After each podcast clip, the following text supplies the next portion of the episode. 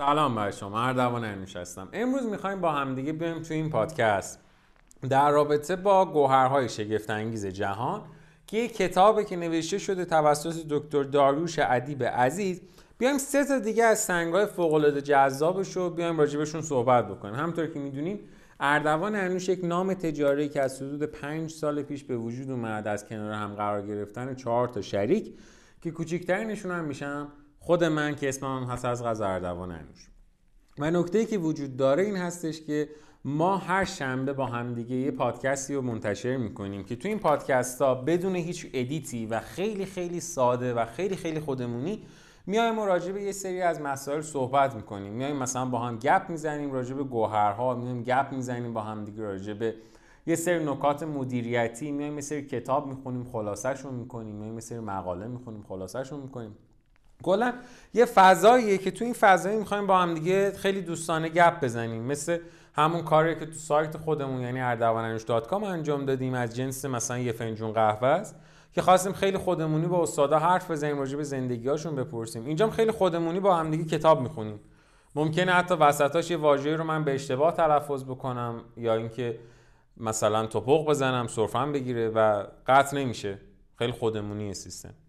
امروز می‌خوایم بیام راجع به پریدوس با هم دیگه حرف بزنیم. یه سنگی که ترکیب شیمیاییش هست Mg Fe2 SiO4 سختی مش بین 6.5 تا 7 وزن مخصوصش بین 327 تا 337 ضریب شکستش هم بین یک ممیز 654 تا یک ممیز 690 بعد یه سری خواص شفا دهندگی بامزه داره. مثلا میگن اگر کسی از این سنگ استفاده بکنه حسادت و بیزاری و خشم ازش دور میشه.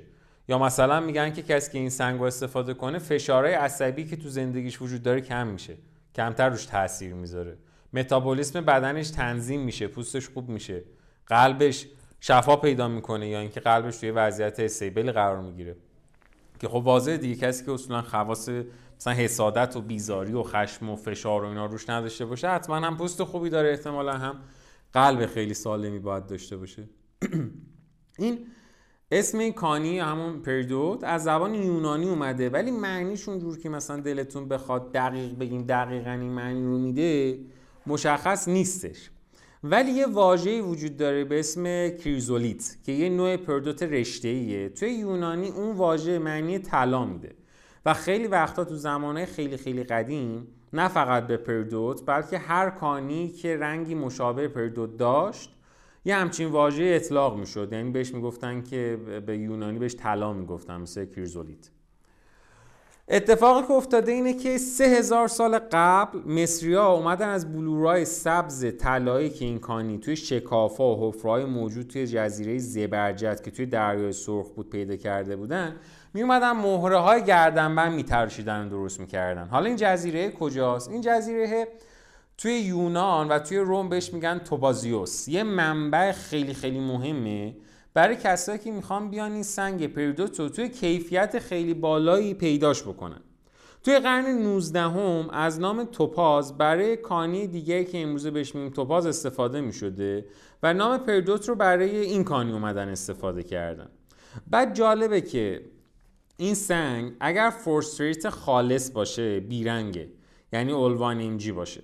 حالا اگر ما بیایم منیزیومش رو از توی ترکیب شیمیاییش ورداریم جاش آهن بذاریم رنگش میشه سبز تیره. یعنی رنگ از اون حالت بیرنگ یا مرتبه تبدیل میشه به یه سنگی که سبز تیره تر داره. ولی هر چقدر دلمون بخواد این جانشینیه رو نمی‌تونیم انجام بدیم. یعنی حد اکثر یه دهم درصد اتمای منیزیوم می‌تونن توسط آهن جایگزین بشن. هر چقدر ما دلمون بخواد نیست.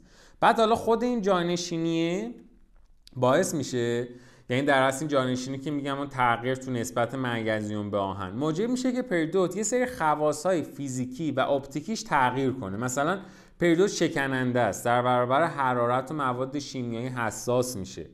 بعد یه چیز بامزه رنگ ایدئالی که بر پریدوت وجود داره برخلاف تصوری که خیلی از آدمایی که خب گوهرشناس شاید نباشن دارن سبز چمنیه که یه تهرنگ زرد داشته باشه یا یه تهرنگ قهوه‌ای داشته باشه. اگر پریدوت با کیفیت باشه کاملا شفافه. هرچند که بعضی وقتا توی اون می‌تونیم بلورای تیره خیلی خیلی ریز کرومیت رو توش پیدا کنیم. نگینایی که بالای 20 قیرات باشن از پریدوت فوق العاده کمیابن فوق العاده هم گرونن پریدوت اصولا یه گوهر خیلی نرمه خیلی خیلی نرمه. خیلی خیلی نرمه می‌تونیم تو بهش بگیم ما نسبتا نرمه. نسبت خیلی از گوهرهای دیگه اونقدر نرم نیست. برای همین می‌تونیم بهش بگیم نسبتا نرمه. یه مدتی هم که ازش بگذره پلیشش رو از دست میده. یه جلای روغنی و یه شکست دوگانم داره. توی قرون وسطا جنگجویان صلیبی بلورای زیبایی از پریدوت رو از مشرق زمین آوردن اروپا. بعد آوردنش اونجا برای تزیین کلیسا و صلیبا ازش استفاده کردن. بزرگترین نگین پریدوت تراش داده شده توی جهانم 311 ممیز 800 یعنی 311 قیرات و 800 صوت وزن داره. که توی موزه اسمیت نگهداری میشه. توی روسیه نگینای پریدوت تراش داده عوض می‌خوام. توی روسیه نگینای پریدوت تراش داده وجود داره که منشأ آسمونی دارن و تیکه های اونها از شهاب سنگ ها سقوط کردن و توی سیبری توی سال 1749 به دست اومدن که خیلی جالبه که یکی از اینا رو اتفاقا عکسش هم توی کتاب برای ما دکتر داروش ادیب عزیز قرار دادن. حالا ذخایر دیگه این کانی توی برمه توی عربستان توی پاکستان توی استرالیا برزیل آفریقای جنوبی ایالات متحده و جزایر هاوای و نروژ قرار داره. بعد از این می‌خوایم بریم با همدیگه راجع به سنگ گارنت صحبت بکنیم. سنگ گارنت جز اون سنگاست که خود من هر بار تو ماتریکس می‌دیدم به سر کلاس موقع طراحی کردن به نظرم خیلی جذاب بود. یه سنگی بودش که نه اون آتش درونی روبی رو داشت که مثلا بگم اونقدر قرمز و آتشینه نه. یه سنگ خیلی بامزه ای بود دیگه یعنی از اون سنگایی بود که نمی‌تونستی حدس بزنیش بعد به نظرم برام خیلی جذاب بود. سیستم کریستالوگرافیش ایزومتریکه اگر اجازه بدین من ترکیب شیمیاییشو نخونم چون خیلی ترکیب شیمیایی بزرگی داره. سختی مش بین 57 تا 6 و نیم وزن مخصوصش بین 3 و 6 تا 4 و 2 ضریب شکست نورش هم بین 1 و 72 تا 1 و 89 بعد خواص شفا دهندگیش اینه که محبت رو جذب می‌کنه.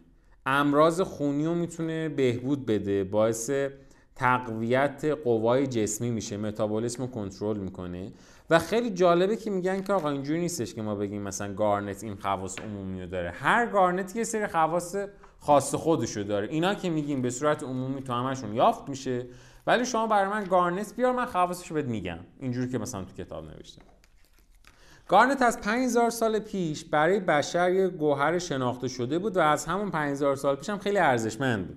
مصریا از 3100 سال قبل از میلاد اونو به عنوان گوهر استفاده می‌کردن. واژه گارنت هم در اصل از زبان لاتین به معنی دانه یا هسته است. احتمالا شباهت گارنت های قرمز به دونه های انار باعث همچین تشابهی شده. چون خب وقتی نگاهشون هم می‌کنیم واقعا شبیه یعنی همون شفافیت هم توش وجود داره. واژه گارنت در ابتدا برای بلورهای قرمز رنگ پیروپ آلماندین اگر اشتباه تلفظش نکرده باشم مورد استفاده قرار می گرفته ولی الان به کل اون خانواده میگن. گارنت داره تاریخچه غنی در اسطوره ها باورهای مذهبیه که از اسطوره شناسی یونانی تا کتاب عهد عتیق تورات رو شامل میشه. تورات رو شامل میشه. گارنت هم مثل تورمالین شامل گروهی پیچیده از کانیاست بدین معنی که انواع گارنت می‌تونن با هم دیگه ترکیب بشن و انواع حد وسطی رو به وجود بیارن. یا با یکدیگر مثل مثلا انواع فولدسپارها و برخی از تورمالین ها مخلوط میشن. اصولا گارنت ها دو دستن. ما یه سری گارنت داریم میگن آقا اینا گارنت هایی که کلسیوم ندارن ولی به جاش آهن و منگزیوم و منگنز دارن. یه سری دیگه گارنت دارن که اینا بهشون این گارنت های کلسیوم دار. اگر کلسیوم نداشته باشه اصولا قرمزه. ولی اگر کلسیوم داشته باشه و گارنت باشه رنگای مختلفی می‌تونه داشته باشه بجز آبی. یعنی شما تحت شرایطی نمی‌تونی یه گارنتی پیدا کنی که رنگش آبی باشه. از منظر اقتصادی هم وقتی می‌خوام بهش نگاه بکنم گارنت ها خودشون بر حسب رنگشون سه دسته میشن. گارنت قرمز گارنت سبز و گارنت نارنجی. اون سبزاش گارنت های بزن اول از قرمز شروع کنیم گارنت قرمز بخش عمده از تجارت رو به خودشون اختصاص دادن. یعنی اکثر گارنتی که توی دنیا داره تجارت میشه اون قرمزاست برای همین خیلی اولویت بالایی دارن به لحاظ اقتصادی. گارنت های سبز یه سری نگینای بسیار زیبا ولی خب تقریبا هم گرونه. گارنت های نارنجی عمدتا کلکسیونرها میان ازش استفاده می‌کنن. یعنی اینقدر دیگه اینا چیزای جذابی و گرون قیمتن بعد منابعی که می‌تونیم ما پیداشون کنیم گارنت ها رو یا هنده یا سریلانکاس و برزیل یا جمهوری چکه یا آفریقای جنوبی یا روسیه است. چند تا ایالت هم توی امریکای شمالی هستن که این سنگ گارنت رو ما می‌تونیم اونجا پیدا کنیم. گارنت های سبز شامل اصطلاحا گورسولار تسوارت تس تسو تسووریت و دمانتویده دمانتوید که خودش یه اسمشو مدیون یه واژه آلمانی قدیمی دیگه است که از الماس میاد و علت اینکه این اسمم روش گذاشتن به خاطر درخشش فوق‌العاده‌ای که داشته و گرون قیمت ترین عضو این گروه هم حساب میشه. منبع اصلی پیدا کردنشونم کوههای اوبرال توی استرالیاست یا ایتالیا کره و توی ایران هم ما اینو می‌تونیم استخراجش بکنیم. توی کتاب هم یه سری عکس جذاب داریم از سنگای گارنت که مثلا که جذاب تریناشون یه انگشتره با نگین 13 ممیز 94 قیراتی از سریلانکا که با طلای سفید اومدن رکاب براش درست کردن و 75 تا نگین مدور هم اومدن روش قرار دادن. یا یه سری مثلا بلورای طبیعی اونجا گذاشتن که جذابشون کرده. بعدی سنگ بعدی که می‌خوایم بررسیش کنیم سنگ زیرکونه. زیرکن کریستالوگرافیش تتراگوناله. ترکیب شیمیایی ZRSiO4 سختیش بین 6.5 تا 7.5 وزن مخصوصش بین 390 تا 4.71 ضریب شکستش هم بین 1.78 تا 1.99 یه سری خواص شفا دهندگی داره میگن مقاومت، حسادت، نامیدی عضلات رو تقویت می‌کنه برای کبد خیلی خوبه و باعث افزایش همکاری میشه. بعد خیلی جالبه این زیرکن که آدما معمولا خیلی حس خوبی بهش ندارن. یعنی مثلا وقتی میگین یه سنگ زنگ زیر کنه آدما خیلی مثلا باش حال نمی‌کنن. خیلی لذت نمی‌برن از اینکه این سنگ رو قرار بخرن. علتش هم اینه که یکی اینکه یه به شکننده بودنش خیلی سریع لپر میشه و ویژگی تو توپاز هم البته وجود داشته اگه خاطرتون باشه. ولی خب زیرکون کاری سختی مقاومتش در برابر خشن خشونت و خراش ها یه ذره متفاوته. و این شکنندگیش باعث میشه آدم خیلی دوستش نداشته باشن. ولی واقعیتش اینه که دلیل عدم محبوبیتش فقط این شکنندگیه نیست. چون خب خیلی سنگای دیگه هم هستن که این مشکل رو دارن. اولین دلیلش اینه که این اسمش به غلط مترادف سنگای لابراتواری تقلیدی بریلیان همون زیرکونی های گوبیک که سیزی بهشون میگن قرار گرفته. بعد خیلی فکر می‌کنن که سیزی در از همون زیرکونی زیرکونیه که ما الان داریم راجبش حرف می‌زنیم. اینا دو تا چیز کاملا مختلفه. بعد به خاطر رنگ سفیدش خیلی وقتا اینو میومدن به عنوان بدل بریلیان ازش استفاده می‌کردن. بعد خود این دوباره باعث شد که آدم بگن آقا ببینین همونی دیگه. بس این یه سنگ بدلیه و ما دوستش نداریم. این دوتا باعث شد که تو ذهن افراد این سنگ یه سنگ بدلی یا یه سنگ کم ارزش تلقی بشه. دروغ چرا خود منم خیلی حس جذابی نسبت به این سنگ تا مدت ها نداشتم تا وقتی راجبش خوندم. بعد نام زیرکن اصلا از یه واژه فارسی اومده به اسم زرگون. به معنی رنگ طلا.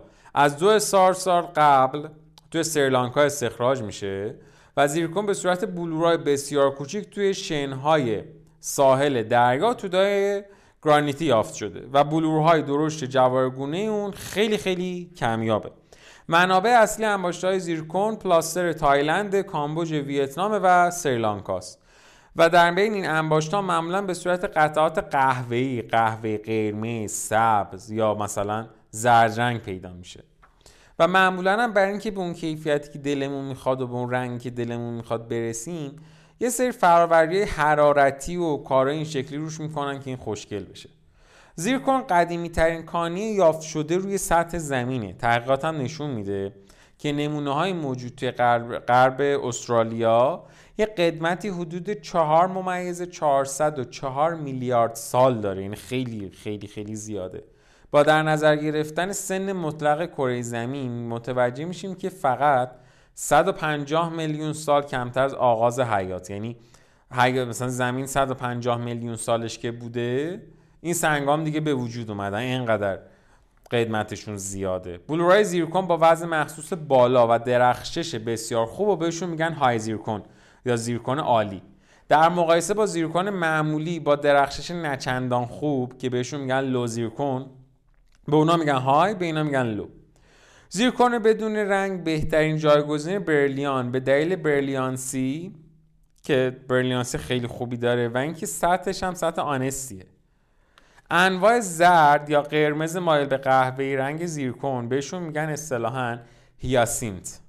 و نوع آبی روشنش رو بهشون اگر اشتباه تلفظش نکنم توی بازار بهش میگن ساورولیت محلایی هم که یافت میشن پلاستر توی کامبوج برمز تایلند سریلانکای استرالیا ویتنام و فرانسه.